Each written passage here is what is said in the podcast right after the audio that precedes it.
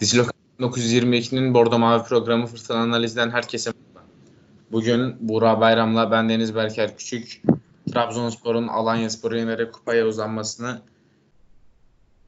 ve e, red kararını konuşacağız. Ayrıca sizlerin beklediği e, çekilişin kazananın kim olduğunu da açıklayacağız bu programın içinde. Nasılsın Buğra abi? İyiyim teşekkür ederim Berker sen nasılsın? İyiyim abi ben de teşekkür ederim. Ee, ilk olarak o zaman kupaya uzamamızdan 10 yıldır süre gelen kupa hasretinin son bulmasından bahsetmek istiyorum. Tüm Türkiye'deki spor severlerin bildiği üzere Trabzonspor'un bir yıllardır süre gelen kupa hasreti vardı. Hatta bu diğer takım taraftarları tarafından Trabzonspor taraftarına karşı bir e, şaka argümanı olarak kullanılıyordu. Ancak e, yakalanan başarılı kadro ile beraber bu hasrette sona ermiş oldu. Bu sezon belki lig şampiyonluğunu da al, e, alabilecek yeterlikteydi bu takım ancak o olmadı. En azından teselli ikramiyesi olarak kupa galibiyeti geldi. Kupa e, Zira Türkiye Kupası Trabzonspor'un müzesine geldi. Trabzonspor taraftarı adına çok sevindirici bir durum. Her ne kadar e, Zira Türkiye Kupası galibiyetinin maddi olarak ciddi bir getirisi olmasa bile kupa hasretinin son bulması çok ama çok sevindirici bir durum gerçekten. Belki e, takımından ayrılma söz konusu oyuncuların da takıma bir nebze daha bağlanması adına faydalı olmuş olabilir.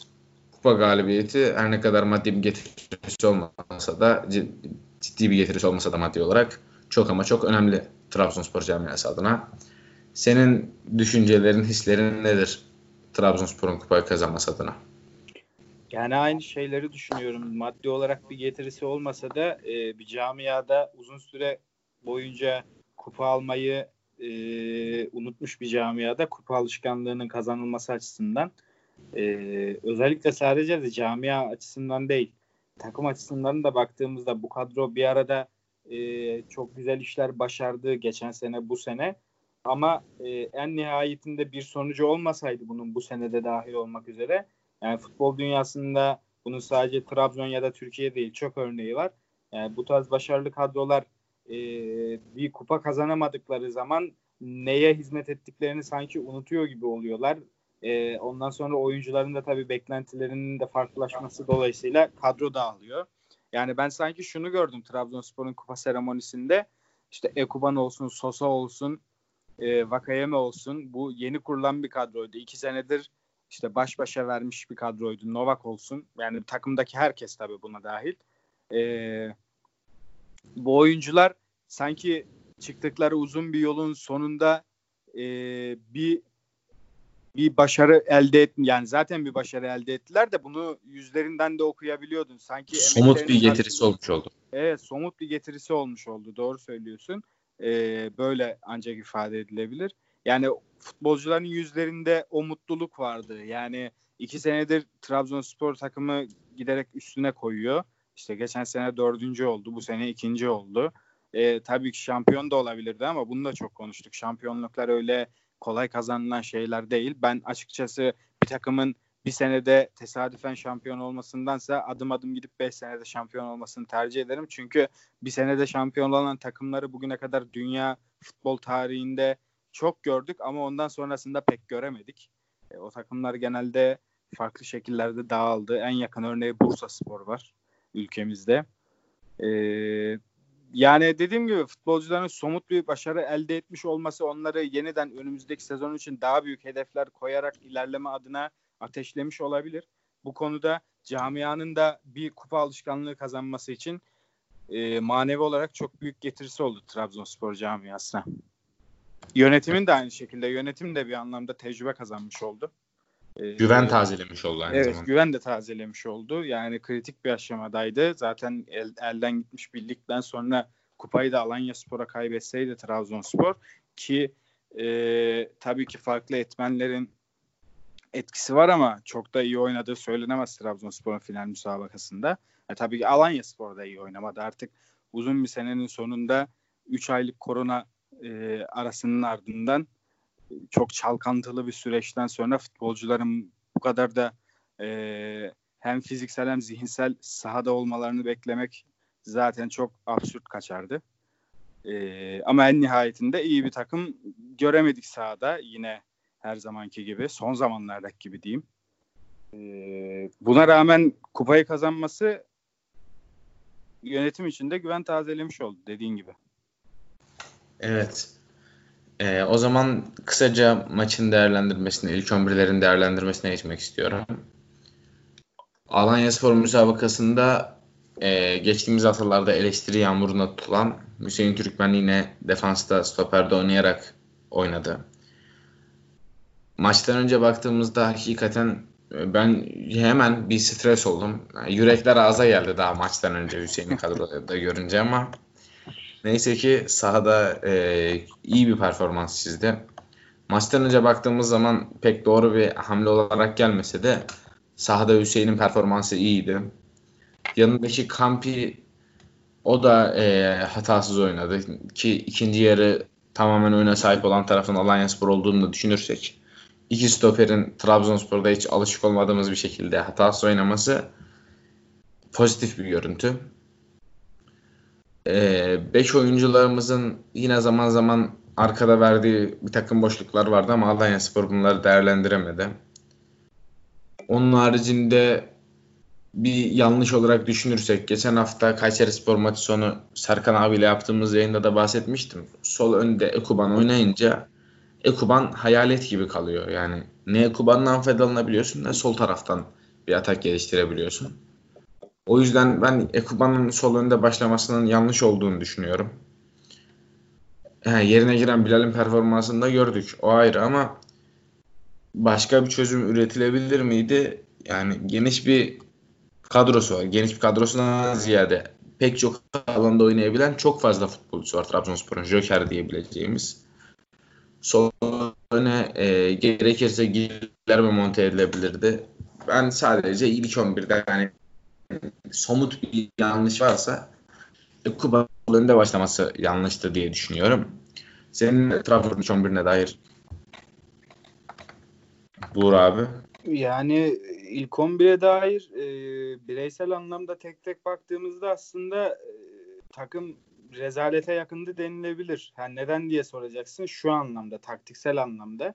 E, oyunu kim kurdu diye ben kim kuracak diye 90 dakika aradım ama bulamadım. Yani dikkatini çekmiştir senin de. O, Uğurcan iki tane tekniği zayıf oyuncu. Nasıl? E, defansın önünde iki tane tekniği zayıf oyuncu oynuyordu. Parmak Badu. Evet. E, Sosa çok kötüydü. E, yani ki bu yani bunu bu böyle eleştirirken e, olumsuz eleştiri olarak yönelttiğim anla, e, anlaşılmasın. Ben tabii tek maç bazında bakıyorum. Biraz önce de söyledim artık bir sezonun sonuna gelmişsiniz. Yani Sosa çok kötü derken Sosa da 35 yaşında bir adam. Bu korona döneminden döndükten sonra da sakatlıklarla uğraştı vesaire. Yani belki de Trabzonspor'da son maçına çıkıyor. Hala bir sözleşme e, belirsizliği var ortada. Yani performans beklemek de biraz haksızlık olurdu. Bu, bu saatten sonra pek mantıklı olmazdı. Ama genel olarak mesela ben e, takımda ön plana çıkan yine bir tek Sörlot vardı diye düşünüyorum. E, Sörlot da bize oyun kuracak bir adam değil. Onun sıkıntısını yaşadık. Dediğin gibi sol kanatta Ekuban etkisiz kalıyor zaten. E, orta alanda zaten Badu parmaktan e, oyun kurma anlamında çok büyük bir beklentimiz yok. Ve Sosa'nın da performansı düşünce evet sahada biraz daha e, son haftalara kıyasla topu ayağında tutabilen bir takım vardı. Bir ara toplu oynama oyunun başlarında 15. dakikalardı yanlış hatırlamıyorum. %76'ya %24 Trabzonspor lehineydi. E, ama e, orta alanda zaten Kampi bence ligin en kötü oyun kuran stoperi. Hüseyin Türkmen'den zaten oyun kurma anlamında pek bir beklentimiz yok. Hata yapmasın yeter diyoruz. E, Novak zaten oyun kurma anlamında yine e, pek bir beklenti beklenebilecek bir oyuncu değil. Pereira aynı şekilde. Yani Uğurcan bile özellikle tabii bu taktiksel olabilir. Eden Newton'un da söylediği bir şey olabilir bilmiyorum ama çok top kaybetti. Yani bütün topları ileriye uzun sallayıp rakibe verdi. Özellikle zaten ikinci yarıda Alanya Spor'un etkili olmasının sebeplerinden biri de buydu yani. Bir türlü biz oyun kurup geriden ileri organize bir şekilde çıkamayınca oyun yavaş yavaş Trabzonspor yarı alanına yıkılmaya başladı. Yoksa Alanya Spor ben e, Trabzonspor'a karşı baskınlık gösterebilecek bir oyun ortaya koyduğunu düşünmüyorum. Zaten top ayaklarındayken de çok bir şey yapamadılar. Yani tek tek baktığımızda Trabzonspor e, bireysel anlamda kötü bir performans sergiledi diye düşünüyorum ama takım anlamında sonuç olarak 90 dakikadan galip gelmeyi e, bildi. E, Sörlot iyiydi her zamanki gibi. E, bu maçta biraz daha Sörlot'u topla buluşturabildi Trabzonspor. E, geçmiş geçen haftalara kıyasla. Bunun dışında söyleyebileceğim başka bir şey Abdülkadir Ömür yine e, tabii gol de attı. Onun için iyi olduğunu düşünüyorum ben biraz daha özgüven açısından. Ama e, çok kat etmesi gereken yol var yine. Tek tek baktığımızda bütün oyunculardan bahsettim sanırım. Yani e, taktiksel olarak konuşacak olduğumuzda da e, Ekuba'nın sol önde oynamasından başka bir ben de bir problem görmüyorum. Evet senin de söylediğin gibi tandemi, stoper tandemini gördüğümüzde bir yüreğimiz ağzımıza geldi ama yani şaşırtıcı şekilde e, ikisi de bariz bir hata yapmadılar bugün. Hatta Hüseyin için çok iyiydi bile diyebilirim yani. E, evet. Bazen e, defanstan topu çıkartırken de takıma yardımcı olduğu anlar da oldu. Hani yiğidi öldür hakkını yeme diye bir laf var. Eleştirmeye gelince eleştiriyoruz. İyi oynadığı zaman da hakkını vermek lazım. Şaşırtıcı bir şekilde iyi oynadı Hüseyin Türkmen. Evet doğru abi. Ben de e, oyuna dair görüşlerimi ekleyeyim. Az önce 11'leri değerlendirdim. Şimdi oyunda özellikle ilk yarıda Trabzonspor'un tamamen sahip olduğu bir oyun vardı. Bunun sebebi belki orta alanda Gilerme, Sosa e, gibi iki tane pasör oyuncunun olması ki pa, e, Abdülkadir Parmak da yan pas yaparak genel olarak e, bu pas oyununa ciddi anlamda katkıda bulundu. E, bu üç oyuncunun pas yapması sayesinde oyunu sürekli olarak ileride Trabzonspor 1-0 öne geçtikten sonra yine o ile oyunu ileride tuttu ilk devre. Ancak yine haftalardır bahsediyoruz bundan ama yine ileride farklı varyasyon varyasyonlarla gol arayan bir takım yoktu. Hani işte kenarda bir tiki takayla oyunu ikinci bölgeden üçüncü bölgeye taşıyan ya da topu Vakame ile buluşturduktan Vakame yoktu gerçi oyunda ama daha önce yapılandı bu. Vakame ile ya da Ekuban gibi sprinter bir oyuncuyla buluşturduktan sonra oyunu yine ileri taşıyan bu tarz basit doğrularıyla futbolun e, daha atakların etkili olmasını sağlayan bir takım ne yazık ki göremedik. Ancak Trabzonspor'un kaliteli ayakları var. Charlotte e, pek çok orta sahanın, pek çok kanadın at, atamayacağı ta, e, türde pas attı Abdülkadir Ömür'e. Hakikaten çok özel bir pastı bir santrafor için. Hatta 1.95'lik bir santrafor için çok evet. özel bir pastı. Abdülkadir de golünü attı. İlk devrenin 1-0 sonuçlanmasıyla benim daha önce 1-0 olduktan sonra direkt geriye çekilmesini beklediğim takım ikinci yarı geri çekildi. Ancak e, mesela Fenerbahçe'yi Kadıköy'de 3-1 mağlup ettiğimiz maçta belki Trabzonspor'un üstüne geliyordu Fenerbahçe ama kontraya çıkarken Trabzonspor hep tehlike yaratıyordu. Alanya Spor karşılaşmasında uzatmalı dakikalarına kadar böyle bir şey göremedik. Senin de az önce bahsettiğin gibi geriden pasla to, e, topu çıkarabilen oyuncular yoktu. Oyunun ileriye yıkılamaması, oyunun ileri e, topun ileriye taşınamaması da ikinci yarı Trabzonspor'un etkili atak üretememesine sebep oldu. Ancak kamyonu çektiğinde Alanya Spor'a fırsat vermeyen bir Trabzonspor takımı gördük. Alanya Spor 60. dakikadan sonra senin de dediğin gibi artık sezonun sonuna hatta neredeyse bir yılın futbol yılı bile diyebiliriz buna yani. Bir futbol yılının sonuna gelinmesinin etkisiyle belki galibiyet içgüdüsünde e, etkisiyle daha 60. dakikadan doldur boşalta geçti Alanya Spor.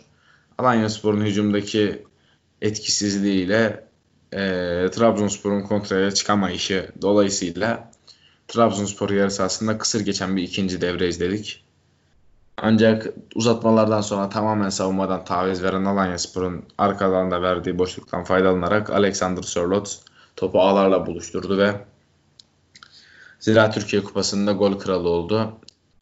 Takımını rahatlatan ve maçı bir sonlandıran gol atmış oldu. Trabzonspor e, güzel olmasa da en azından dominant diyebileceğimiz bir oyunla galibiyeti aldı. Ancak tabii ki sezonun sonu artık hatalar yeni gelecek hocayla beraber e, kampına düşünülür, edilir, tartışılır. Ama elde edilen bir Ziraat Türkiye Kupası ve oynanacak bir Süper Kupa var. Trabzonspor başarılı bir sezon geçirdi diyebiliriz genel tabloda. İkinci olunması da bir başarıdır belki bu düşük maliyetli kadro için genel tabloda. Başarı diyebiliriz. Ziraat Türkiye Kupası'nın kazanılması aynı şekilde. Ee, oyuna dair görüşlerim bunlar. Trabzonspor için de gelecek adına sevindirici, umutlandırıcı bir galibiyet oldu. Senin oyuna dair daha e, detaylı yorumların var mı abi? Yani şöyle e, söylediğin Fenerbahçe maçından e, yola çıkarak baktığımızda Fenerbahçe maçından sonra zaten Trabzonspor çok büyük bir gerileme dönemine girdi. Zaten o maçla yaklaşık olarak o haftalarda başlayan bir gerileme dönemiydi. Yani korona dönüşüyle birlikte Göztepe maçını kazandıktan sonra e, berabere kalmıştı zannediyorum. E, ondan sonra Fenerbahçe maçını hafta içi programında yoğun olmasıyla birlikte bir gerileme dönemine girdi Trabzonspor ki son haftalarda zaten hiçbir şekilde öne geçtikten sonra rakibi topu verdiğinde bile e, kontrata çıkamadığını gördük. Zaten Hüseyin Çimşir'i de en çok eleştirdiğimiz taktiksel anlamda en çok eleştiri aldığı noktalardan birisi buydu. Yani e, öne geçtiğinizde rakibin topu alıp kendi oyununu oynamaya ve e, daha baskın bir oyun oynamaya çalışması gayet normal. E, sizin de bazen bunun önüne geçememeniz normal. Ama bu noktada farklı varyasyonlarla hücuma çıkmayı bilmeniz gerekiyor. Kontrata çıkmaya bilmeniz gerekiyor. Trabzonspor bunu yapamıyordu. Tam aksine de Alanya Spor e, bu sezon bulunduğu konuma bununla gelmiş bir takım. Yani çok iyi kontraya çıkan, çok atlet oyuncuları olan bir takım. Özellikle ön alanda ve bekleri de çok iyi Alanya Spor'un hücuma katkı anlamında. Tamamen kontraya çıkış üzerine dizayn edilmiş bir takım neredeyse. E, bu yüzden zaten Trabzonspor karşısında Alanya Spor'un pek bir hücum varyasyonu şansı olmadı. Sadece genel anlamda kontraya çıkan bir takım olduğu için sezon boyu. E, özellikle kendinden daha üst düzey takımlara karşı. E, Trabzonspor'da hücumdan e, defansa geldiği zaman, golü attığı zaman, e, topu Alanya Spor'a bıraktığı zaman çok fazla boşluk bırakmadı. Bu e, zaten e, iyi çalışılmış Alanya Spor belli. Yani e, pas araları vesaireler falan Trabzonspor'un e, Alanya Spor'un oyununu çok iyi bozduğunu düşünüyorum. Taktiksel anlamda e, Alanya Spor maçı. Tabii bu kupa finali zaten böyle olmak zorunda. Sıradan bir lig maçı olarak da değerlendiremezsiniz bunu. Yani özel olarak çalışılmış. Bir de artık tabii futbolcuların üzerinde o stresin kalkması vardı. Türkiye Kupası'nı yani ligle kıyasladığımızda çok büyük bir e, stres yüklemiyor futbolcuların üstüne. Yani ligin bitmesinin de artık bir rahatlığı vardı futbolcuların üstünde. Yani özet olarak e, Trabzonspor e, Vakayeme ile birlikte eğer olsaydı sahada o kontraları da yine bir şekilde özellikle 80'den sonra çok daha rahat çıkabileceğini düşünüyordum. Ee, ama herhalde bilmiyorum Vakayeme'nin durumu çok mu kötüydü? Çünkü 80'den sonra aslında Trabzonspor'un ihtiyacı vardı Vakayeme'ye. Yani e, lüks bir değişiklik olmazdı. Hani zaten bu maçı kazandık diye bir durum yoktu. Yani e, 70'lerden sonra hadi yetmeyecekse kondisyonu 80'lerden sonra ben bir Vakayeme bekledim. Yedekte oturuyorsa oyuna girecektir diye düşündüm. Çünkü Vakayeme benim bugün elime kağıt verseniz Trabzonspor'un 11'ine yazacağım ilk futbolcu. Özellikle biraz ağır bir futbolcu gibi gözüküyor ama kontraya çıkarken çok teknik kapasitesi yüksek ve çok kolay adam eksiltebilen bir oyuncu olduğu için o ağırlığını da e, çok dezavantaj olarak kalmıyor ona. E, bilmiyorum. Ha yine biz ikinci golü buldu Trabzonspor. Bir sorun yaşamadı. Söylediğin gibi e, kupaya uzandık ama ben bir vakayeme bekledim.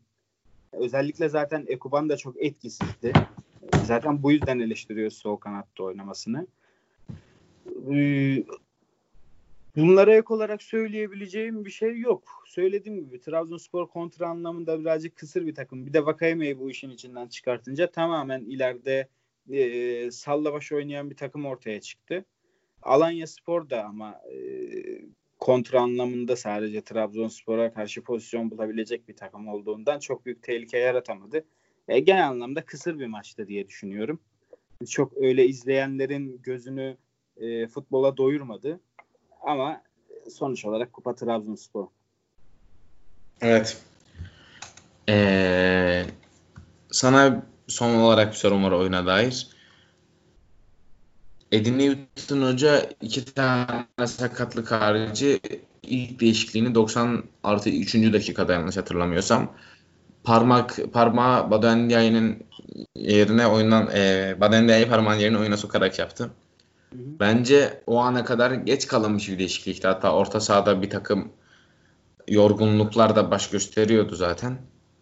Edin Newton zaten e, gördüğümüz kadarıyla birinci adam olarak düşünülmüyor gelecek sezon için. Ancak yine de yani hocanın e, kararını değerlendirdiğimizde hocanın değişiklikleri sence iyi miydi yoksa sen de benim gibi bu değişikliğin geç yapıldığını, hocanın değişiklik yapmakta meziyetli olmadığını mı düşünüyorsun? Ya biraz daha orta yolu bulmak gerekirse söylediğin gibi iki tane zorunlu oyuncu değişikliğinden sonra zaten yedek kulübesi de Trabzonspor'un e, kupa finalinde çok büyük beklentiler girebileceğiniz futbolcularla dolu değildi. E, özellikle orta alanda Badu Endia'yı evet belki biraz daha erken alabilirdi doğru söylüyorsun ama onun dışında baktığımızda eleştirilecek pek bir şey yok. Oyuncu değişikliği anlamında konuşuyorum bunu. Yani taktiksel anlamda da buna sadece taktik çerçevesinde e, sadece kağıt üzerinde bakmamak gerekiyor. Şimdi maç boyunca Trabzonspor yedek kulübesine e, kamera çektiği zaman orada yedek kulübesinin içinde e, bir tabii ki taktiksel anlamda tartışmalar vesaire konuşmalar oluyor. Orada bakıyorsun yani dört kişi birbiriyle konuşuyor zaten teknik kadronun yarısı, teknik ekibin yarısı ters edilmiş bir şekilde artık e, kulübün neredeyse doktoru bile zannediyorum şu anda baş doktor görevden ayrıldı diye biliyorum. Evet öyle. Ee, yani şunu ben e, tweet de attım. Hani Metin Aktaş da mesela bu tartışmaların içindeydi. Tamam kariyerine tabii ki saygı duyuyorum vesaire de. Yani Metin Aktaş'ın taktiksel anlamda Trabzonspor'a girdiği bir tartışmada ne kadar e, olumlu, e, ne kadar güvenilir fikirler vereceğinden ben şüpheliyim. Yani sonuç olarak Metin Aktaş bir kaleci. Kaleciydi. Çok da iyi bir kaleci de değildi. Ee, bunun dışında herhangi bir teknik deneyimi de yok. Bir teknik ekip deneyimi de çok üst düzey bir adam değil. Yani tabii ki Metin Aktaş orada sahanın kenarında her zaman oyunu izlemek, daha farklı gözlemler yapabilmek, e, biz biz e, seyircilere bile bazen sahanın içinde yaşananları e, futbolculardan önce fark edebiliyoruz. Yani sahanın kenarında bulunmanın artısı bu. Ama yani ben Metin Aktaş'ın yaptığı herhangi bir yorumun e, bir Trabzonspor taraftarından daha bilimsel, daha taktiksel, daha teknik anlamda donanımlı olduğunu düşünmüyorum yaptığı yorumların. Ya bu noktada e, ortaya çıkan tabloda e, zaten Edin Newton orada e, iki maçlık e, bir serüven olduğunu biliyor. E çünkü Şimdi şöyle de bir şey konuşuluyordu. Eddie Newton'ın performansı beğenilirse Eddie Newton'la devam edilecek. Ha, bu olur veya olmaz, doğrudur veya yanlıştırına bir şey söyleyemem de. Bak şimdi şu anlamda. Eddie Newton'la devam edersiniz yani çok başka bir tablo ortaya çıkar. Seneye şampiyon bile olabilirsiniz. Ama buna iki maçta karar verilmez. Evet. Yani Eddie Newton'ın iyi bir hoca olup olmadığını iki maçta ölçemezsiniz. E zaten Eddie Newton e, bir sezondur yani yaklaşık yarım sezondur bu takımın e, teknik ekibinde. Son iki haftada Edin Newton kendi başına bir sorumluluk alıp takımda çok köklü radikal değişiklikler yaptığını düşünmüyorum. Ve biraz daha taktiksel anlamda takımın e, daha çok pas yaparken gördük bu kupa finalinde. Ben Kayseri maçını izlemedim zaten dolayısıyla yayına da gelemedim. O maç hakkında konuşamayacağım dolayısıyla özeti izleyerek. Ee, Sadece kupa finali için daha çok pas yapan bir Trabzonspor vardı. Hüseyin Çimşir Trabzonspor'una nazaran. Yani bu yüzden şimdi Edin Newton'u kalkıp takımın teknik direktörü yapamazsınız. E, zannediyorum siz yapmaya kalksanız bile şu anda Edin Newton da benim düşündüğüm gibi düşünüyordur. E, dolayısıyla geçici bir görevi en az hasarla kapatmanın yoluna baktı. Kendisini de tek başına bir teknik direktör olarak e, tek sorun, bütün sorumluluğu kendi sırtına aldığını zannetmiyorum. Ee, sadece takımın başında Edin Newton vardı ama kararların o dört kişilik teknik ekip tarafından birlikte alındığını düşünüyorum. O yüzden eğer bir eleştiri yöneltilecekse sadece Edin Inf'in değil teknik ekibin tümünü eleştiri yöneltmek gerekiyor. O eleştiriyi yöneltmek de ne kadar doğru olur bilmiyorum. Bu adamların teknik anlamda bir deneyimi yok. E, taktiksel anlamda e, yarın öbür gün nereye gelebilecekleri zaten çok şüpheli. E, değişiklik anlamında zaten iki değişiklik zorunluydu. Evet Badu Endia'yı biraz daha erken alabilirdi. Söylediğimiz gibi 80'lerde Vakayeme'yi oyuna alabilirdi. E, çünkü zaten artık sezonun sonu. Bir maçınız daha yok. Ha, tamam takımın çok büyük bir e, dinlenme süreci olmayacak. 10 gün sonra tekrar sezon hazırlıklarına başlayacak. Ama Avrupa'dan da zaten e, elendiniz. Daha doğrusu e, men edildiniz. Vakayeme oyuna alınabilirdi. Söyleyebileceklerim bunlar teknik ekip hakkında. Evet. E, o zaman kas kararının Trabzonspor olan tesirini konuşmadan önce hafta arası yaptığımız çekilişin sonucunu açıklamak istiyorum. Çubuklu forma Trabzonspor'un Trabzonspor'un yeni sezonda e, satışa çıkacak olan Trabzonspor'un iç saha forması olacak olan çubuklu formayı hediye ettik. Bu ismin kim olduğunu açıklıyorum. Yani şu an zaman geçirmiyorum. Kim olduğuna bakıyorum. İnşallah ee, benimdir. Ben de gerçi yok, yok skoru bilemedim. Aynen. Ahmet Büyükkol. Ahmet Büyükkol adlı arkadaşımız bize e, Twitter DM'den ulaşırsa kendisine formayı göndereceğiz. Katıldığınız için hepinize çok teşekkür ediyoruz. Evet, tebrik edelim Ahmet'i de. Ne diyelim yani. Evet. Yani İnşallah ikisi... e, bir şampiyonluk görür bu formayla. İnşallah. 2-0 yazmak aslında hani maçtan önce baktığında ben hep illa ki Trabzonspor gol yer diye düşünüyorum. O yüzden hatta bahis oynayanlar için Trabzonspor'a üst oynamak çok mantıklı, cazip bir seçenek olarak geliyor ama Trabzonspor gol yemedi şaşırtıcı bir şekilde ve Ahmet arkadaşımıza gitti forma. Kendisini tekrardan tebrik ediyoruz. Yani skor anlamında baktığımızda benim zaten 3-1 yazmamın sebebi e, aynen o şekilde. Ben Trabzonspor'un bir gol mutlaka ilk başlarda atacağını zaten öyle oldu. Ama daha sonradan Alanya'nın da bir gol atacağını Trabzonspor'un tekrar öne geçtiğinde Alanya çok fazla yüklenirse 90 artılarda Trabzonspor bir gol daha bulup 3-1 biter diye tahmin edip 3-1 yazdım ben. Ama e, birer gol eksik oldu. Alanya atamayınca 1-0'dan 2-0 oldu 90 artıda. o da mantıklı bir senaryoydu ama olmadı. Aslında bu, bu senaryodan daha gerçekleşmesi olan bir senaryoydu Trabzonspor'un genel sezon özetine baktığımızda. Doğru, evet. O zaman e, Trabzonspor adına üzücü bir olayla devam etmek istiyorum yayınımıza. Ne yazık ki Trabzonspor'un kasa yaptığı başvuru reddedildi. UEFA Avrupa Kupalarından bir yıllık men cezasının iptal edilmesine yönelik yaptığı itiraz reddedildi. Bunun Trabzonspor'a pek çok olumsuz tesiri olacak. Belki Trabzonspor maddi olarak e, düzlüğe çıkabilecekken bu durumda rakiplerine nazaran çok daha iyi bir maddi duruma sahip olabilecekken bu gelirden Avrupa Lig gelirlerinden mahrum kalacak. Ancak e, bunu durumun artıları olduğunu da söyleyen pek çok kişi var ki illaki artıları da vardır. Senin e, e, görüşlerin nelerdir bu durumun Trabzonspor'a nasıl etkisi olur? Yani Art- şimdi önümüzdeki sezon ligin 21 takımda oynanacağı düşünüldüğünde e, bir de bu sezonki Trabzonspor'un kadrosunun darlığıyla birlikte Ünal Karaman'ın ilk devre çektiği sıkıntılara baktığımızda Avrupa Ligi'ne yedek kadroyla çıkan takıma 6 maçta e, 4 mağlubiyet miydi? 5 mağlubiyet miydi? 4 mağlubiyet bir beraberlik. Yok 5 mağlubiyet bir beraberlik pardon. yani alan takıma baktığımızda e, Trabzonspor adına Avrupa ile ligi beraber götürmek için henüz çok erken. Yani yedek kulübesi olsa bile çok erkenken sizin üstüne üstlük yedek kulübeniz yok.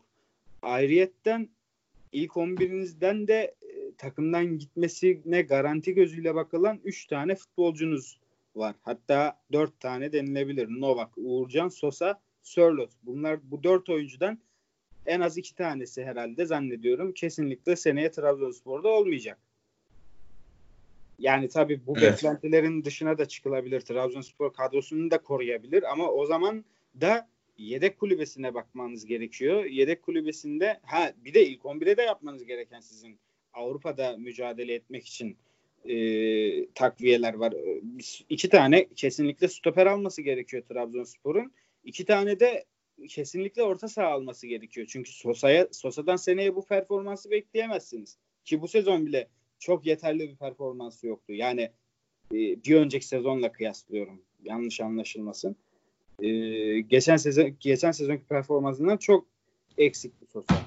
Yani e, önümüzdeki yıl zaten Sosa'nın yanında bir oyuncu eksiğiniz vardı bu yıl. E, bir Onazi'nin yerini dolduramadı tam olarak Trabzonspor. E, iki tane orta saha kesinlikle almanız gerekiyor. Sosa bu takımda olsun veya olmasın. Sosa'nın yedeği ya da belki Sosa'yı rotasyona sokabilecek bir orta saha. Onun da yanına işte böyle genel olarak akılda beliren profil hareketli, zenci, böyle adam yiyen bir orta saha. NDI'yi aldığımız umutlarla alacağımız bir isim.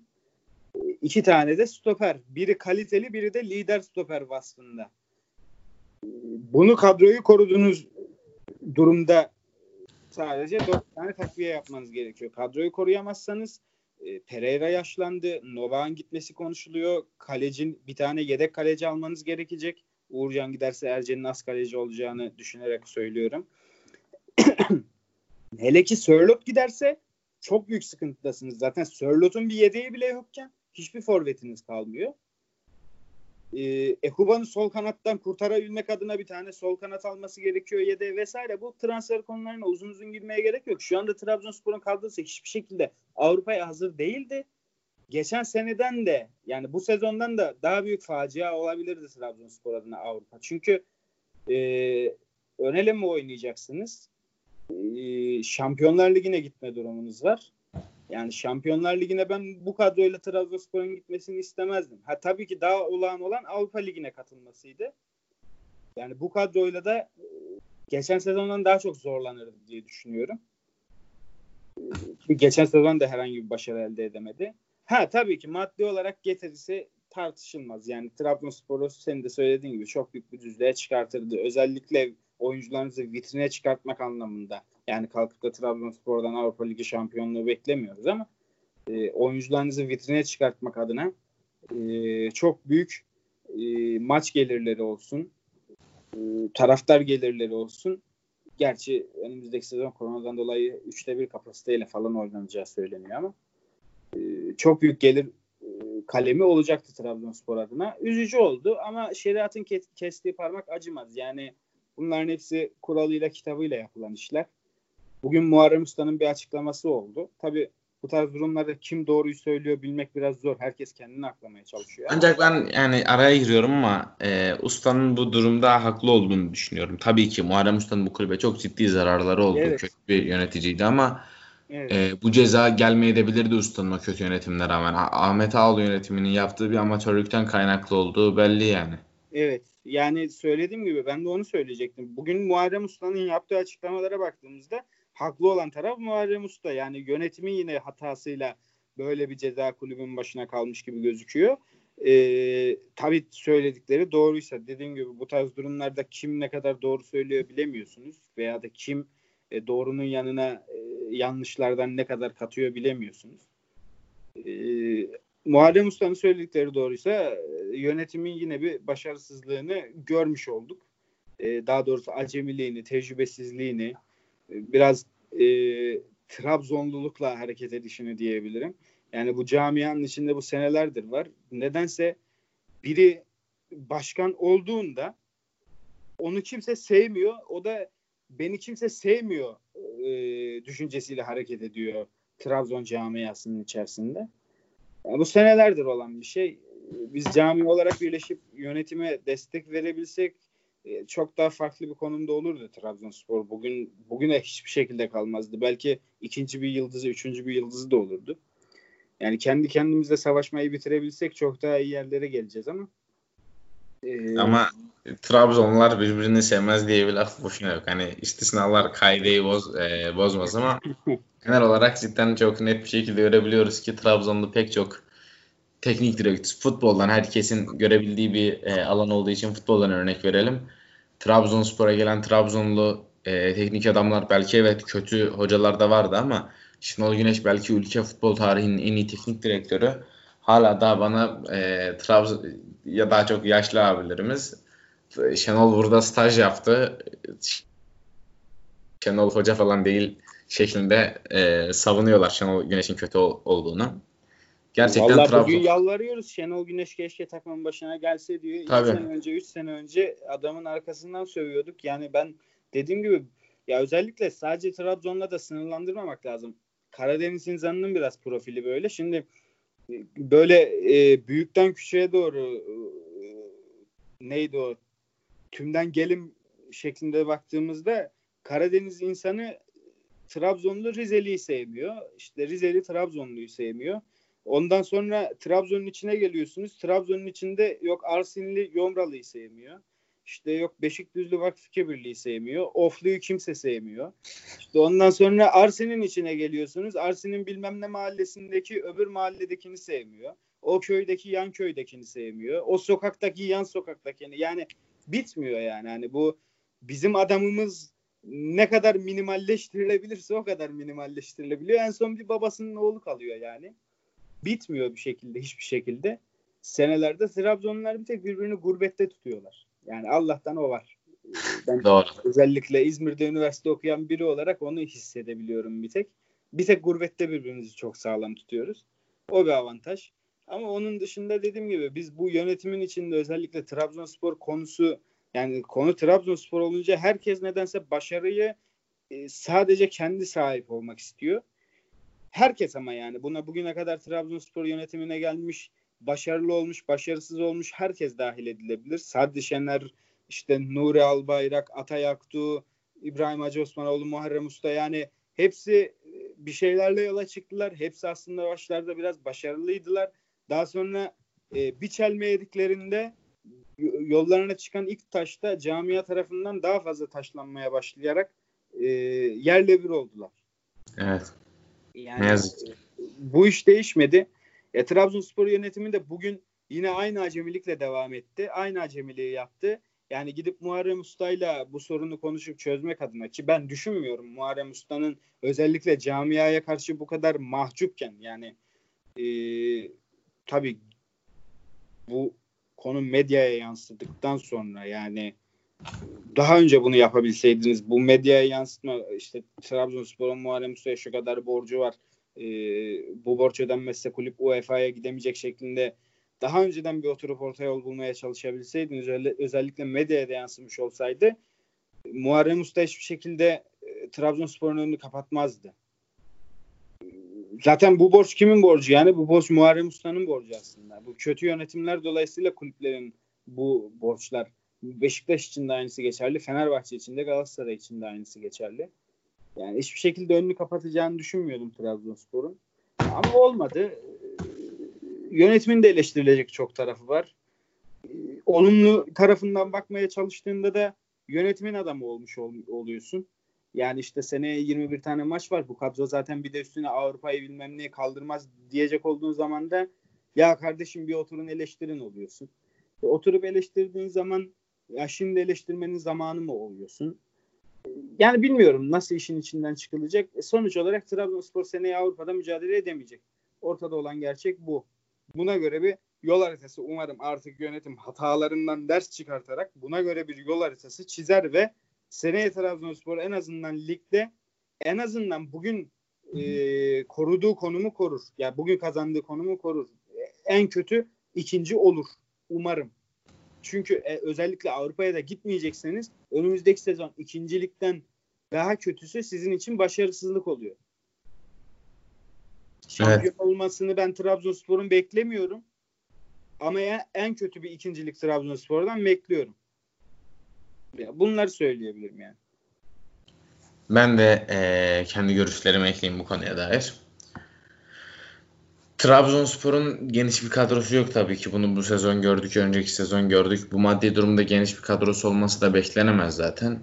Ee, saçma bir şekilde ligin 21 takımla oynatılacak olmasının pek çok olumsuz etkisi olacak. Ancak Avrupa Ligi'ne gidecek takımlara daha fazla olumsuz etkisi olacak. Bu belli. belki lig yarışında bu Trabzonspor için olumlu etki yaratabilir ama ee, ilk başta sana soruyu yöneltirken de söylediğim gibi maddi olarak takımın düzlüğe çıkması adına olası bir Şampiyonlar Ligi grup katılımı çok çok çok değerli olurdu.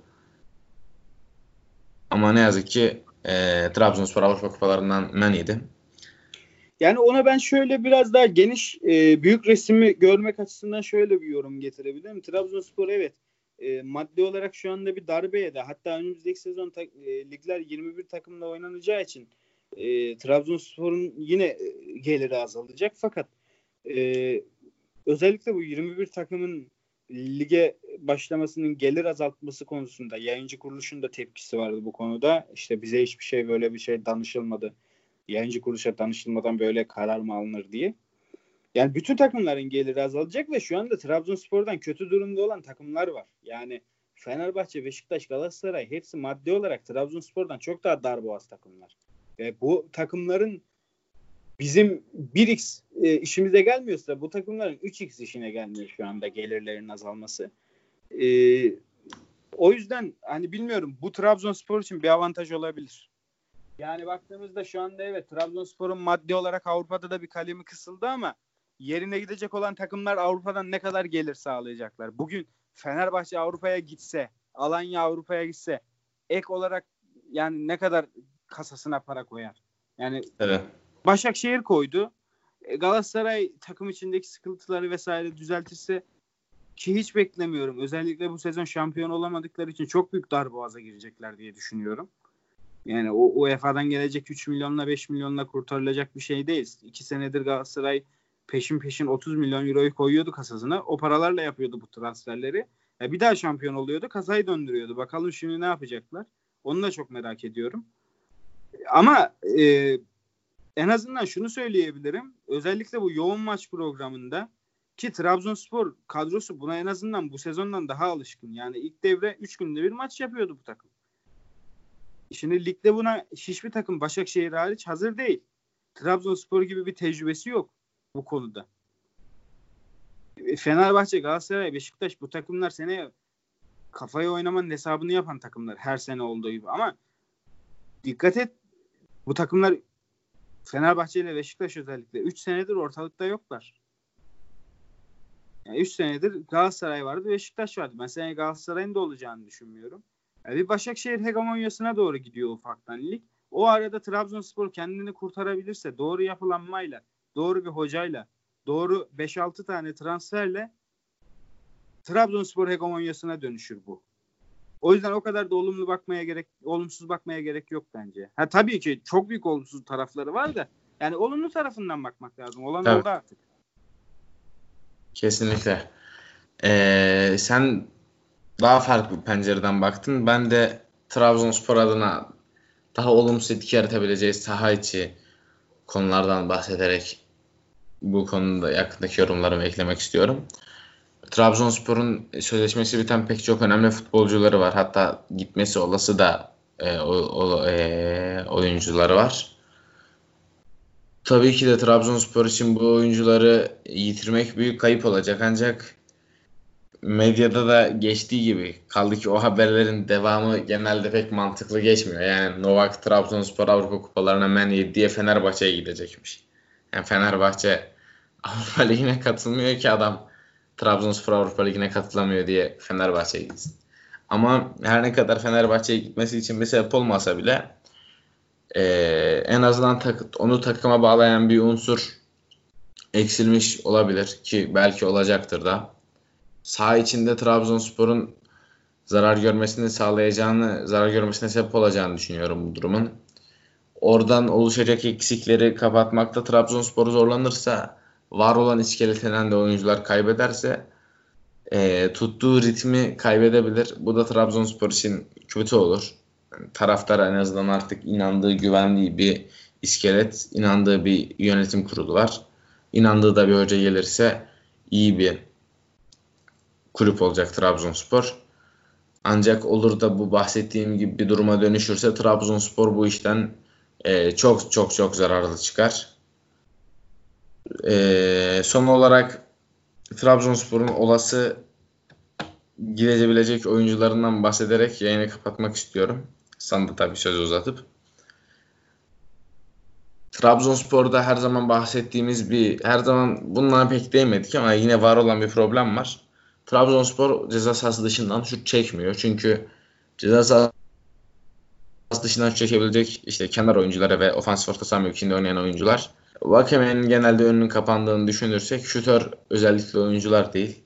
Bunu daha iyi yapabilecek olan e, safkan ofansif orta saha oyuncuları. Ama ne yazık ki Trabzonspor'da sezon başı yapılan kötü kadro planlanması yüzünden bir öyle bir safkan ofansif orta saha oyuncusu yok. Oraya net bir transfer yapılması gerekiyor. Orta alanda e, bir eksik olduğu zaten belli. Geriden top çıkarmakta bu takım çok zorlanıyor. E, dinamizm olarak da hatta eksiği var. Orta alanda o Mikel ayrıldıktan sonra özellikle birçok eksiği Trabzonspor'un göze çarpmaya başlamıştı. Orta sahada iyi olacağına inanılan e, kaliteli bir defansif orta saha mevkine 6 numara bölgesine bir transfer yapılması gerektiğini düşünüyorum. Trabzonspor'un en büyük problemi olan stoperlerine gelirsek ben Trabzonspor'da takımda tutulması gereken yani bazıları kiralanır, bazılarıyla yollar ayrılır, bazıları bonservisiyle verilir ama takımda tutulması gereken bir sonraki sezon e, esame listesinde ismi görünebilecek tek oyuncunun Gaston Campe olduğunu düşünüyorum. Da Costa tecrübeli diyoruz. Saçma sapan hatalar yapıyor. Hüseyin Türkmen çok tecrübesiz. Kendini hiç geliştirmiyor. En azından aklının başına gelmesi için başka bir kulübe kiralanabilir. Manuel Mesias bir şey diyemem yani. İstemediğim için. ya Manuel Mesias'ı zaten herhalde bu takımda tutana yani sorarlar neye dayanarak hani zaten kiralık bir oyuncu Manuel Mesias yani geri döne, dönme vakti geldiğinde Allah selamet versin yani neye dayanarak bonservisini alıp hastalar çöpe gitmesin diye atılabilir. Ya adam kupa seremonisine Capri ile çıktı yani bu. hani bu kadar takımda bağ yani. Hani hani evet. yedek oyuncular da şort giymişti. Adam Capri ile çıktı yani. Adam kendini yedek olarak bile görmüyor takımda. Evet hakikaten Trabzonspor'un hani son yıllarda e, Muharrem Usta döneminde, Hacı Osmanoğlu döneminde çok saçma transferleri oldu ama Mesias transferi en skandal 3-4 transferden biri olabilir. Onunla, e, onunla da yollar ayrılacaktır. Macit Hüseyin'e o da dikiş tutturamadı. Galiba talipleri de var. 2-3 milyon euro gibi paraya satılabilirse satılmalı. Onunla da yollar ayrılmalı. Yani takımda kalması gereken tek stoperin Kampi bir de altyapıdan gelen Atakan Gündüz olduğunu düşünüyorum.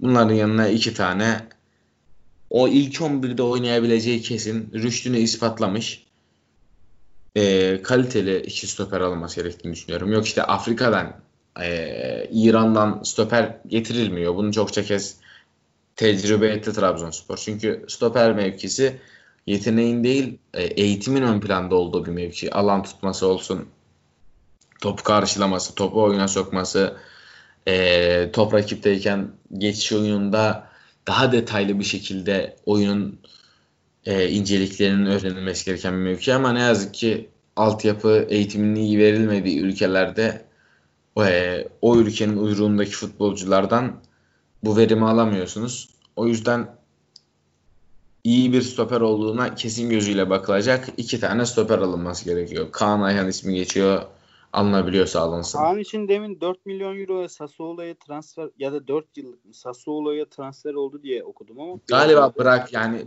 e, öyle bir haber vardı. Ancak e, daha sonra birinden biri daha alıntıladı. Sassuolo transferden vazgeçmiş diye de bir haber okudum. Kesin bir bilgi yok ama Sassuolo talipse alır diye düşünüyorum Kaan'ı. Hem kendi kariyeri için orayı tercih edeceğini düşünüyorum.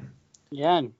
Belki satın alma opsiyonunun hani Kaan'ı en azından ikna etmek adına e, özür diliyorum.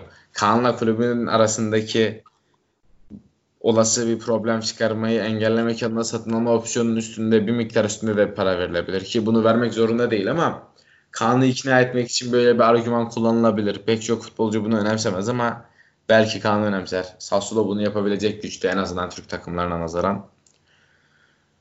Ee, Bence çok önemli bir vitrin sonuçta Merih Demirel Sas, e, Merih Demiral Sassuolo'dan Juventus'a bir senede transfer oldu adam yani. Tabii. Mert Müldür Çetin aynı şekilde Roma'dan kiralık şu an Sassuolo'da. Hı hı. Orada da Serie A'yı bu pandemiden sonra pek takip edemedim. Bir tek kafaya oynayan takımları izledim ama e, duyduğum kadarıyla iyi bir oyun sergilemiş. E, uzatmadan işte e, sol B Filip Nova'nın olası ayrılığına göre oyuncu alınmalı. Sosa ayrılırsa yani ayrılacak her futbolcu için o seviyede bir futbolcu almak zorundasın zaten. E, eksikler ortada. Ortada ama bu ortadaki eksikleri görebilecek mi yönetim? Öyle umuyoruz görebilecek. Trabzonspor için gelecek sezonunda düşündüklerim bunlar. Bunun için daha detaylı bir yayın yapabiliriz ilerleyen haftalarda. Olası transferlerde, olası ayrılıklar üzerine. Senin görüşlerin nelerdir bugün için bakarsak Trabzonspor'un geleceği adına? Ya bugün... şimdi transfer adına baktığımızda 10 gün sonra sezon açılıyor. Yani 10 gün sonra takım e, yeni sezon hazırlıklarına başlıyor. Şimdi normalde e, transferi yönetimin yapması çok büyük bir skandaldır takımlarda. Ya transferi hoca ister. Yani ben buraya şu tarz şu niteliklerde bir oyuncu istiyorum der. Şu anda Trabzonspor'un uzun süredir bir hocası yok. Yani geçmişten mesela Ünal Karaman'ı bıraktığınızda yerine bir hoca getirmiş olsaydınız yani Ahmet Ağoğlu kendisi diyor ya biz teknik direktör değişikliğine gitmedik. Biz teknik direktörümüzü bıraktık yerine yardımcısını getirdik. Yani siz yardımcının talimatıyla oyuncu alamayacağınız belli zaten. E, sizin seneye Hüseyin Çimşir'le aşağı yukarı bu yola devam edemeyeceğiniz de belliydi. Sizin zaten şu anda hala bir teknik direktör belirlememiş olmanız nereden baksan 6 ay 6 ay geçti. Ocak aylarındaydı.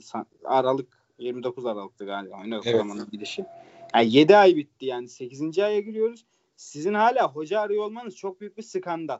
İşte o, o gitti yardımcısı geldi. Yardımcısının da yardımcısı geldi. Size şu anda transfer konusunda ben şunu istiyorum diyebilecek bir tane hoca yok.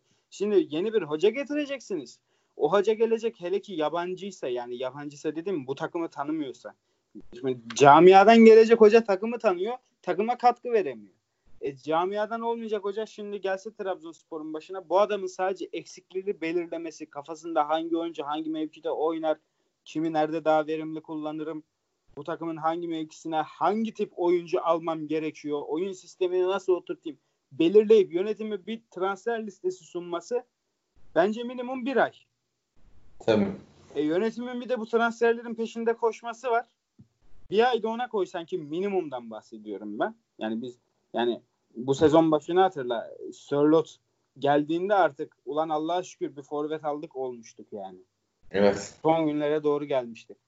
Ki Sörlot'un dikişi tuttu. Her oyuncunun dikişi tutacak diye bir şey yok. İki sezondur Tra- Trabzonspor'un transfer aslında e, tahtasına baktığımızda e, çok büyük ha, çok büyük verimler aldığı oyuncular oldu ama genel anlamda transfer döneminden çok büyük verim alamadı Trabzonspor. Yani 15 tane topçu transfer ediyorsunuz.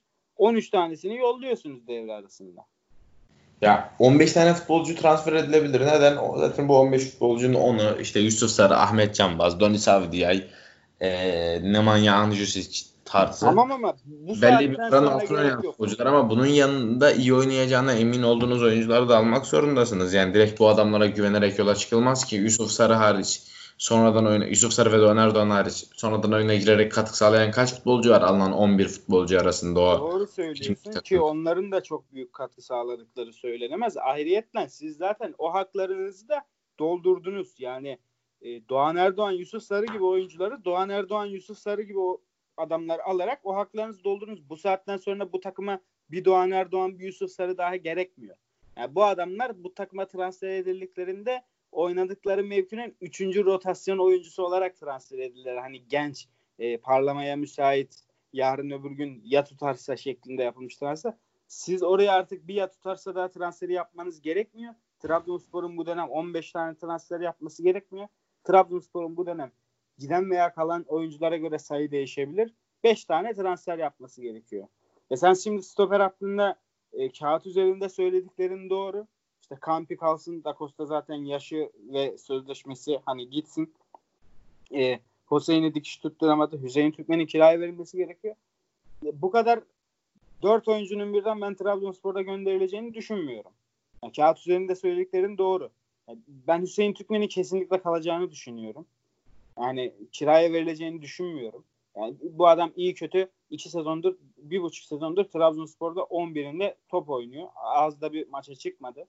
Yani e, tamam biz beğenmiyoruz. Kiraya gitmesini düşünüyoruz. Bu doğru olabilir ama belli ki ne yönetimde ne teknik ekipte bunu bizim gibi düşünen biri yok.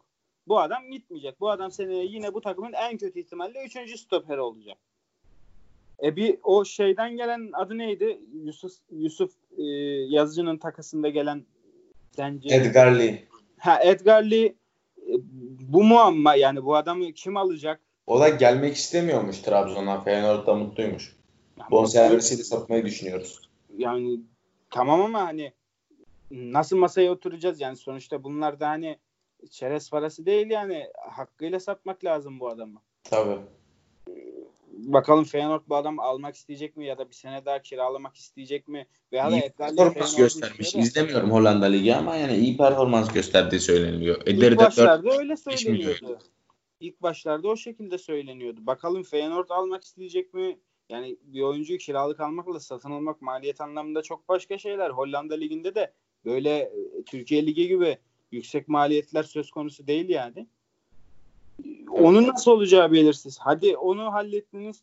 E, da Costa'yı yolladınız. Hoseyni'yi yolladınız. E, kimi alacaksınız yerine? Senin söylediğin gibi buraya harcayacağın, buraya bir kere alacağın oyuncuların transfer bütçesinin %60'ını 70'ini buraya harcaman gerekiyor. İki tane çok sağlam stoper alman gerekiyor ki minimum 2,5-3 milyon bonservis bedeliyle. Ha, Atakan Gündüz e, e, neden bir Çağlar oyuncu olmasın? Aynı takımdan yetişti bu adamlar. Evet. Neden olmasın? Ben altyapı maçlarını izliyorum. Çok beğeniyorum. Yani önümüzdeki sezon inşallah forma şansı bulur. Hele ki Hüseyin Türkmen'in yerine inşallah forma şansı bulur. Çok daha da başarılı bir performans göstereceğini düşünüyorum. Sağ bek sol bek ya şöyle bir mevzu var. Hani Novak için demin dedin ya Fenerbahçe Avrupa Ligi'ne mi gidecek? Şimdi e, Nova Nova Fenerbahçe çok büyük ihtimalle Trabzonspor'dan daha fazla para öneriyordur. En az evet. iki katını öneriyordur. Şimdi bu anlamda Trabzonspor eğer Avrupa Ligi'ne gidecek olsaydı Novak bu iki katı kalem farkını e, görmezden gelip Trabzonspor'da kalabilirdi Avrupa Ligi'nde mücadele etmek adına. E, tabii ben Nova tanımam etmem yani Trabzonspor'a ne kadar bağlı ne kadar kalmak istiyor bilmiyorum. Şu kağıt üzerinde her şey iyi gibi gözüküyor ama kulüple arasında. Yani e, oyuncu gitmek ister hani madem Trabzon'da Avrupa Ligi'nde oynamayacak, Fener de Avrupa Ligi'nde oynamayacak iki katı paraya İstanbul'da yaşarım diye düşünebilir oyuncu. Yani o olmazsa başka takım devreye girerse. Siz bu oyuncular da bir kere sözleşmeyi yenilemeyerek böyle bir yanlış yaptınız. Oyuncu seni bugün bırakıp gidebilir yani. Hani Tabii. kulübe sormalarına bile gerek yok ilgilenen kulüplerin. Böyle bu yasal. Hakkı adamın yani 6 ay kala adam da sözleşme imzalayabilir. Ki zaten bitiyor artık sözleşmeleri galiba. Hatta şu an bitmiş olabilir. Yani evet sezon bitti. Sezon bitti şu an galiba bitti evet yani. yani büyük ihtimal 1 sonra... Ağustos'tur. Yani büyük ihtimal 1 Ağustos'tur son günü. Hani ben öyle tahmin ediyorum. Ya da 31 Temmuz mu artık. Tam yani zannetmiyorum bugün şu an Jose Sosa ve Filip Nova'nın Trabzonspor futbolcusu olduğunu. Ya ben de zannetmiyorum. Hadi siz bu adamlarla hala sözleşme yenilemediyseniz ben artık yenileceğinizi düşünmüyorum. Ee, kimseyi kandırmaya gerek yok. Sörlot'u bu takımda nasıl tutacaksınız? Kara kaşınıza kara gözünüze gel bu 9 milyon maddesini kaldır da biz seni 20 milyona satalım deseniz niye böyle bir şey yapsın bu adam? Ee, dediğim gibi bunun yedek forveti de yok. Gittiği an, gittiği gün iki tane forvet almak zorundasınız. Hangisi Sörlot kadar dikiş tutturabilecek? Yani çok büyük sıkıntıları var Trabzonspor'un transfer anlamında ve ben bu yönetimin e, bu bu sıkıntının altından kalkabileceğini düşünmüyorum. Bu sıkıntının altından yönetim kalksa 5 tane fıstık gibi oyuncu getirse bir tane hoca bulup getirecek. Hoca diyecek ki ben bu adamı oynatmak istemiyorum. Diyebilir yani.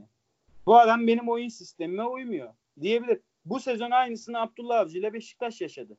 Gitti yönetim transferleri yaptı. Abdullah Avcı'yı getirdi. Abdullah Avcı dedi ki bu adamlar ben bu adamları istemiyorum. Benim işime yaramaz. E ne oldu? Dikiş tutmadı. Abdullah Aziz sezonun ortasında gitti. Beşiktaş için bir sezon kayboldu. Pandemiden evet. sonra toparladılar da üçüncü oldular. Yani bunlar böyle hani küçük mevzular gibi gözüküyor ama ya, hani başlamak başarmanın yarısıdır diye bir laf var ya sizin sezon hazırlığınız en önemli kısım burada. Sezona oyunculara kampı yedirmeniz. O bir Mikel geldi. Adam lige adapte olana kadar 3 ay geçti. Niye? Kampa gelmedi sizlere. E zaten bütün dünyanın mağdur olduğu bir korona süreci söz konusu. Futbolcularınız tatil yapmayacaklar. Zihinsel, fiziksel dinlenememiş olacaklar. Yeni kampa geldiğinizde yeni oyuncu getir. Yani karman çorman olacak ortalık. Bir de buna Trabzonspor'un bu genç oyuncuları kampa götürme alışkanlığını falan eklersen. Yani Trabzonspor yönetimi şu an bence en kritik aşamada.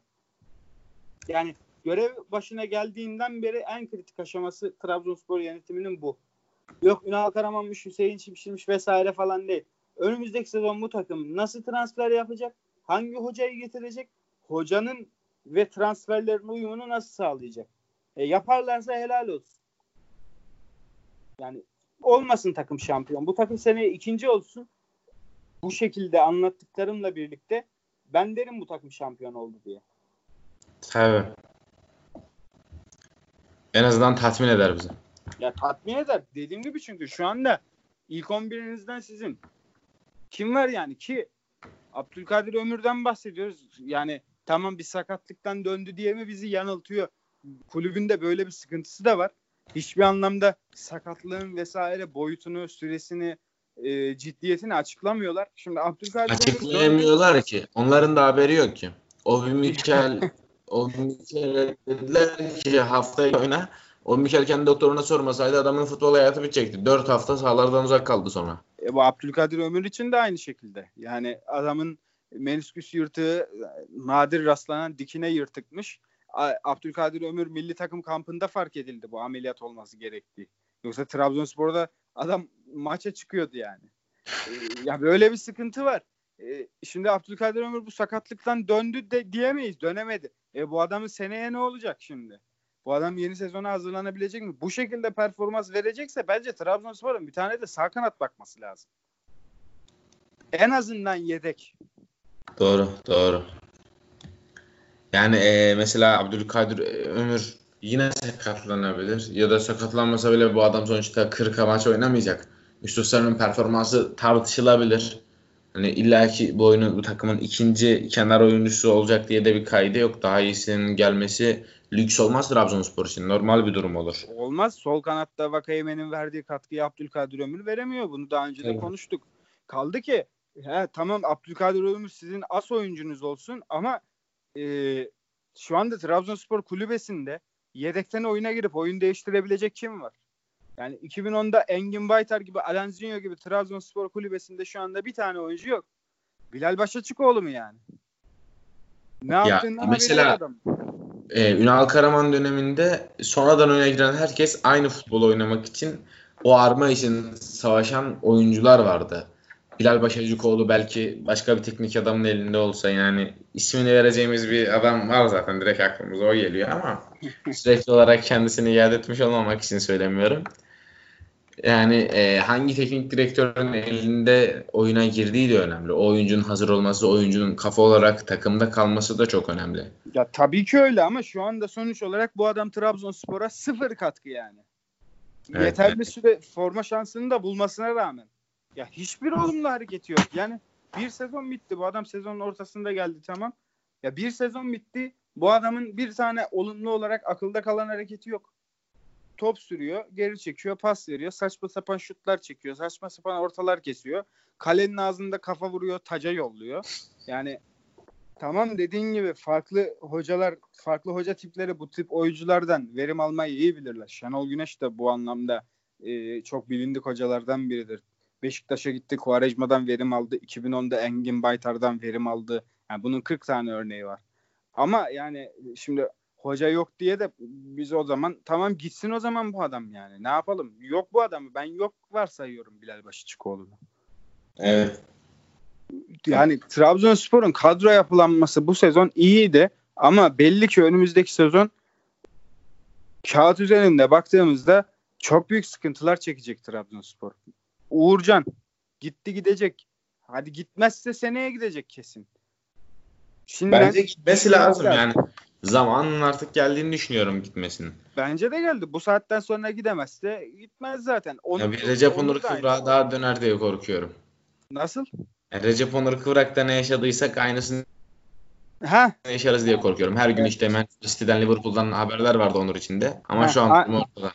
İşte aynısını söyledim işte sen cümlene başlarken. Onur mevzusuna dönmesin istiyorum. Yani hani gitme zamanı geldiğinde göndereceksin. Zamanında sadece kaleci için değil. Bu Yattara için de böyle oldu. Kolman için de böyle oldu. Yani gitmesi evet. gerektiği zaman adamı göndereceksin. Yani yerli oyuncu mu değil mi? Ne kadar bu camianın adamı falan bakmayacaksın. Bundan da artık kurtulması gerekiyor Trabzonspor'un. Ya seneye bu takım zaten Trabzonluların eline falan kaldığı dakika bitti yani. Hani mümkünatı yok. Ya bu bu adamların kimliğine Trabzon yazıyor yazmıyor bakmayacaksın. Altyapı oyuncusu Trabzonspor'un altyapı oyuncusu olacak yani. Trabzonluluğu bir ekstra bir önem arz etmeyecek. Ama Trabzonlu ekstra bir önem arz eder. Nasıl arz eder? Ben Trabzonluyum. Trabzonspor'u çok seviyorum. O da Trabzonludur. Trabzonspor'u çok sever. Ayrı mücadele eder. Onun faydasını görürsün. Ama sadece Trabzonlu diye Hüseyin Türkmen gibi kendi memleketinin taraftarına eleştirilerinize kulak tıkıyorum diyerek övünecek kadar e, Trabzonspor sevgisi, Trabzon hemşerilerine olan saygısı alt seviyede olan bir adam kimliğinde Trabzon yazıyor diye bu takımda oynayamaz. Oynamamalı. Bunu zaten önceki haftalarda da konuştuk. Altyapı konusunda futbolcuların teknik olarak e, taktik, zihinsel, fiziksel, vizyon eksikliğini konuştuk. Ya bunun şu an bu mevzuya girsek bir saat daha gider. Hani ayrıyetten bir program yapılır buna.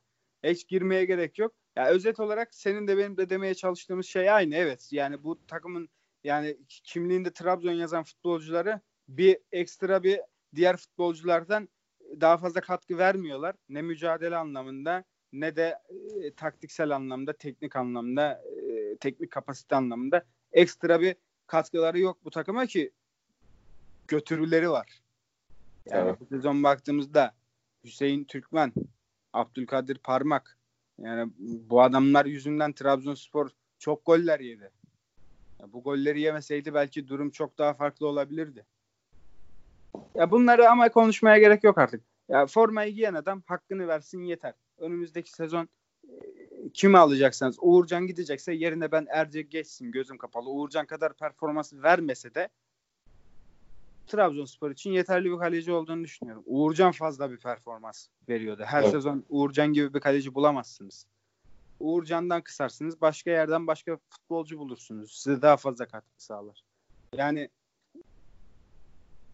Pereira 35-36 yaşına geldi. Bu adamın yedeğinin Serkan Hasan olmaması lazım. Bu adamın Serkan Hasan'la birlikte rotasyona girmemesi lazım. Kamil Ahmet çok iyi niyetli bir oyuncu.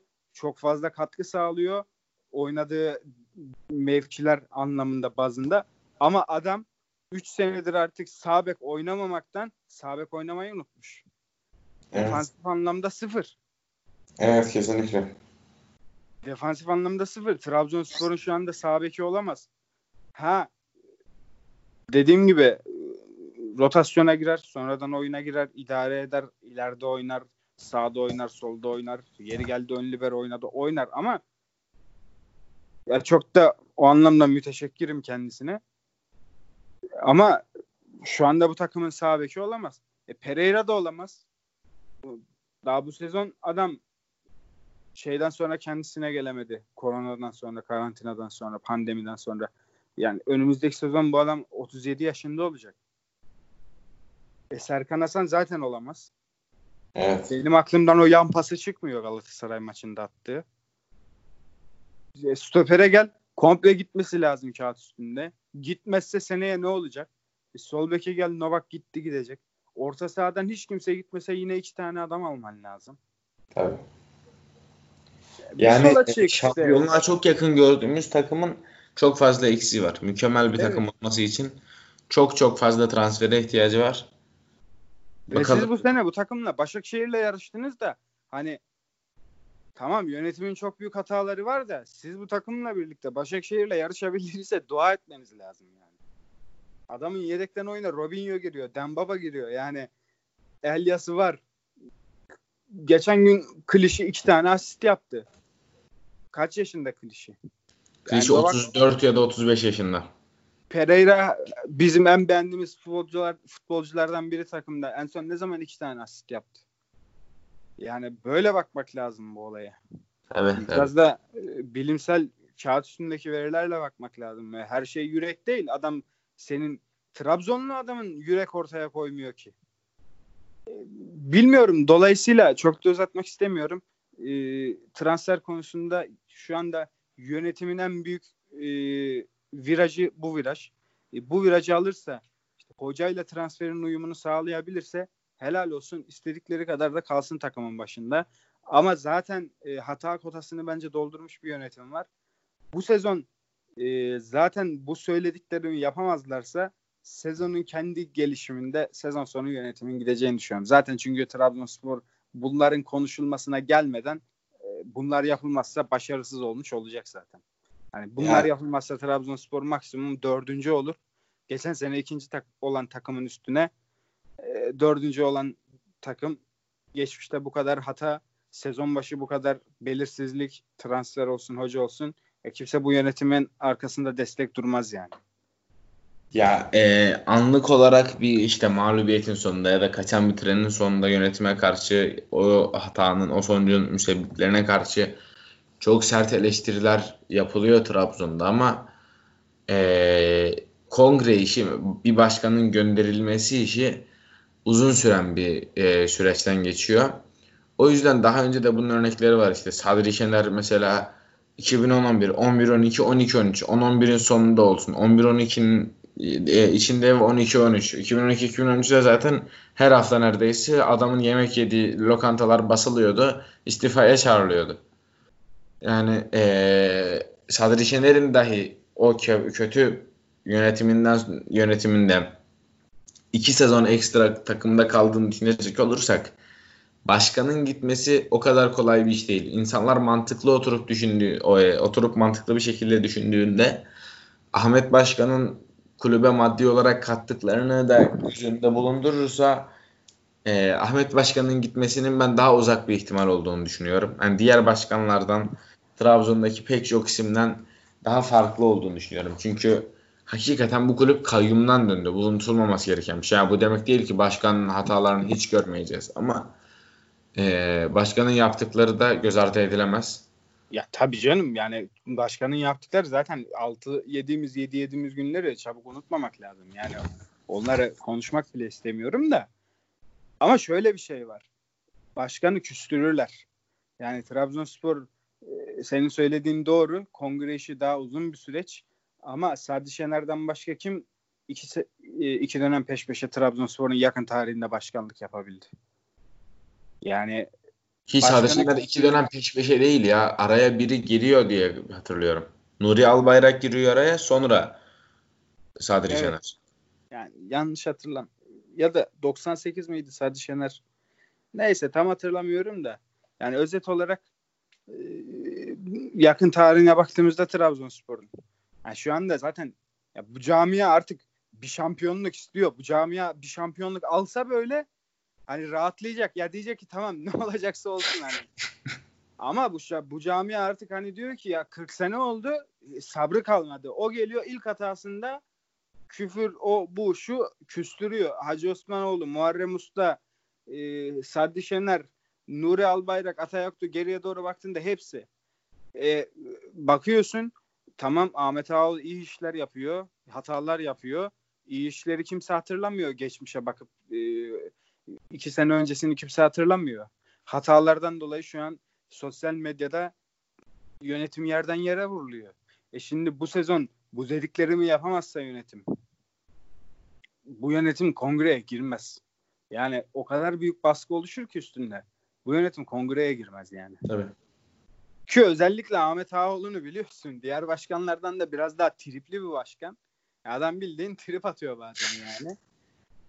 Yani bilmiyorum hiç zannetmiyorum yani. Böyle bir facianın ardından tekrar kongreye gireceğini hiç zannetmiyorum. Ki bu adamlar da yani Trabzonspor'u düzlüğe çıkartmak için var olmadılar. İşleri var, güçleri var, şirketleri var. Ahmet Ağaoğlu dediğin adam Türk Hava Yolları Yönetim Kurulu üyesi, yok işte Türkiye Golf Federasyonu başkası, başkanı, kendi yatırımları var, kendi hayatları var.